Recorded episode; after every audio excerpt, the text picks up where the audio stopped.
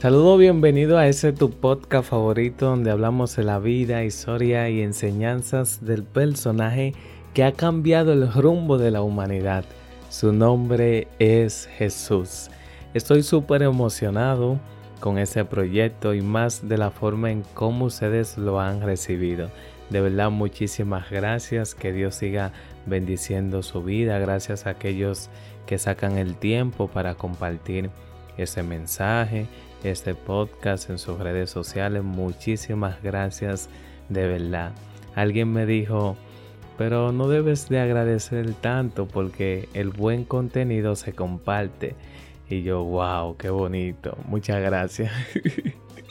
Le dije muchas gracias porque que ando agradeciéndole a todos aquellos que sacan tiempo para escuchar.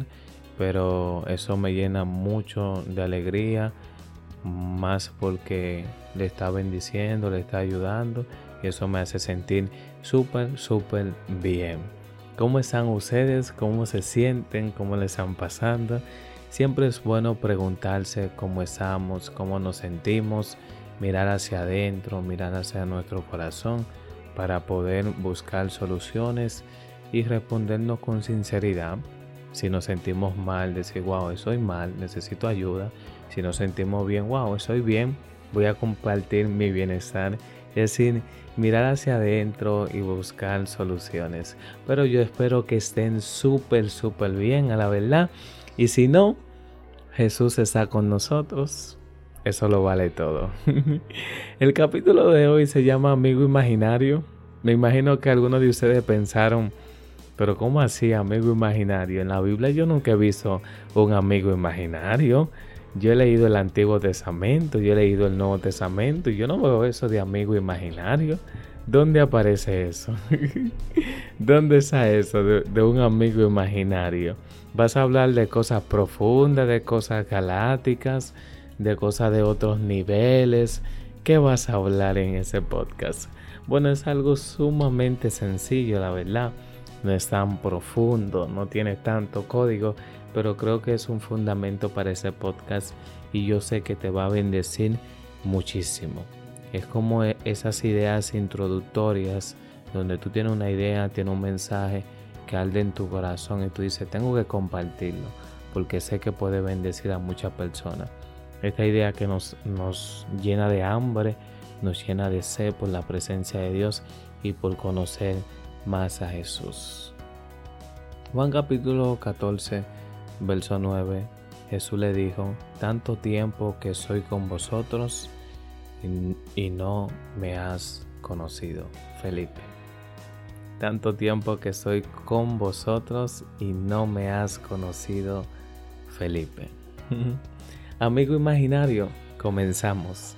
El 65% de los niños alrededor de los 2 años a 8 años crean un amigo imaginario.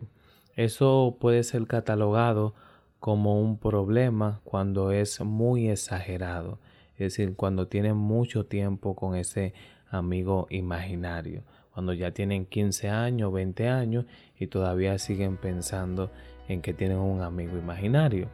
Este amigo imaginario se puede escribir como un sujeto que realmente no existe, que no está, que nadie lo puede ver, que nadie lo puede tocar.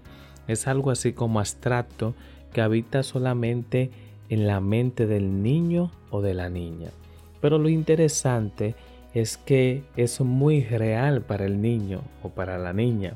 Algunos dicen, mamá, papá, te presento a mi amigo imaginario. Y los padres se quedan como, ¿cómo así?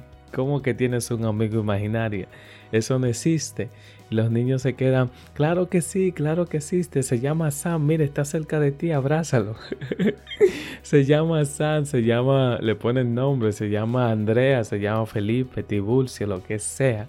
Le ponen un nombre, también pueden describirlo físicamente, decirle su edad, decir el gusto, decir el color favorito de ese amigo imaginario.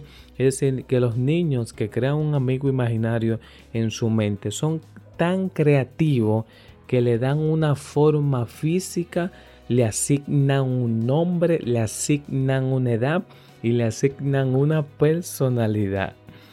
Para los psicólogos infantiles, este tipo de situación em, no debe de complicarse tanto, los padres no deben de preocuparse tanto porque ellos dicen que así como vienen los amigos imaginarios, así se van. Según estudio, las estadísticas, según estudios profundos acerca de este tema, se dice que el 72% de los niños que tienen un amigo imaginario son hijos únicos. Es decir, que no tienen hermanos y se ven en esa necesidad de crearse un amigo imaginario que le haga compañía, que esté con ellos. Pero lo interesante es que ese amigo imaginario solamente se ha creado en la mente del niño, basado en su concepción de cómo debe de ser un verdadero amigo. Es decir, lo hacen casi perfecto en su mente, conforme a lo que están buscando. Podemos decir que los amigos imaginarios nacen en la cabeza de los niños como esta necesidad de tener un amigo con quien puedan estar la mayor parte de los niños que tienen este amigo imaginario en su mente es porque no tienen a alguien con quien jugar, no tienen a un hermano, entonces se ven en esta necesidad de poder comunicar lo que piensan y lo que sienten. Ahora bien, ¿cuál debe de ser la actitud de los padres en esta situación? Muchas veces los padres se preguntan si su niño tiene problemas mentales, que si ha perdido la cabeza, que si es un asunto espiritual o si necesita un psiquiatra. Pero ¿qué le está pasando a mi niño hablándome de amigo imaginario? Regularmente los padres se preocupan por la condición de su niño.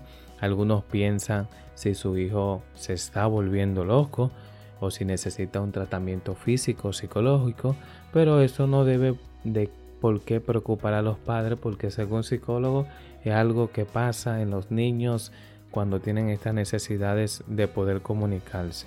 Claro está que si el niño persiste en su crecimiento con esa idea de que tiene un amigo imaginario, se necesita visitar un experto. Pero el papel del padre en esta situación debe ser de paciencia, de compañía, de estar ahí con el niño, ayudándole, en esta situación que está pasando, de que tiene un amigo imaginario, haciéndole saber de que no es real, con mucha paciencia, con mucho cuidado, diciéndole que busque amigos reales, que converse con amigos reales en la escuela, en, el vecindario, es decir, orientando al niño paso a paso. Pero ¿y por qué le hablo de este tema? ¿Qué le hablo yo de, amigo imaginario? ¿Cuál es el punto de, de todo esto? No es un podcast de psicología ni nada de eso, pero sí encuentro detalles en esas informaciones. Y con eso quiero pasar al segundo tema, el Jesús imaginario de los judíos. Durante mucho tiempo en el Antiguo Testamento podemos ver profecía acerca de Jesús. Es decir, en el Antiguo Testamento vemos como una sombra de lo que había de venir. Desde Adán hasta el último hombre mencionado en el Antiguo Testamento vemos profecía acerca del día que vendría Dios a la tierra, tomaría forma de carne y se convertiría en nuestro Salvador. Los judíos tenían esta esperanza de que aquel día iba a venir y hasta tenían una idea de cómo iba a ser ese Mesías en su mente, en su imaginación. Diferentes profetas hablan acerca de cómo iba a ser Jesús, algunas características importantes, mientras que Daniel dice que Jesús vendría como un hombre que todos los pueblos, naciones y reinos respetarían y cuyo reino no tendrá fin. Pero vemos a Isaías hablando de otro ángulo acerca de la vida de Jesús, que será humillado, despreciado y un varón de dolor, de manera que la gente cuando lo vea taparía su cara que cargaría nuestro dolor, quebranto, pecado y vergüenza.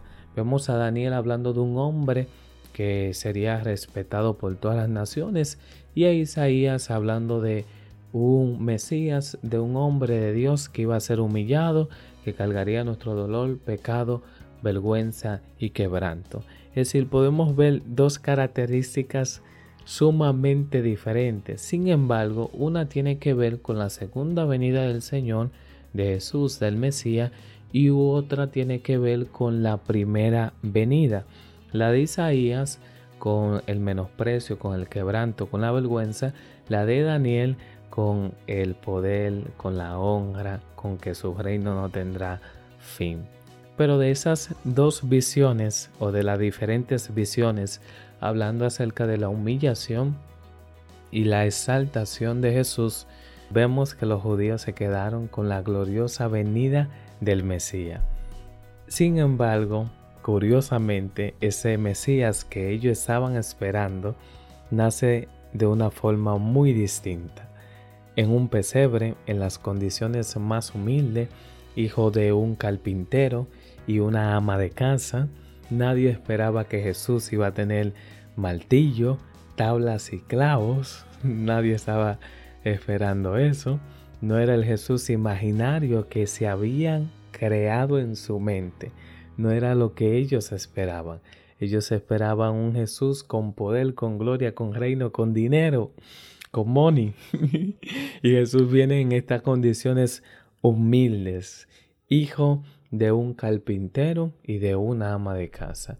Entonces el pueblo judío de generación en generación transmitía la promesa de que vendría un Mesías, el Salvador, pero irónicamente, luego de tantos años de espera, cuando llegó el Mesías, los rechazaron.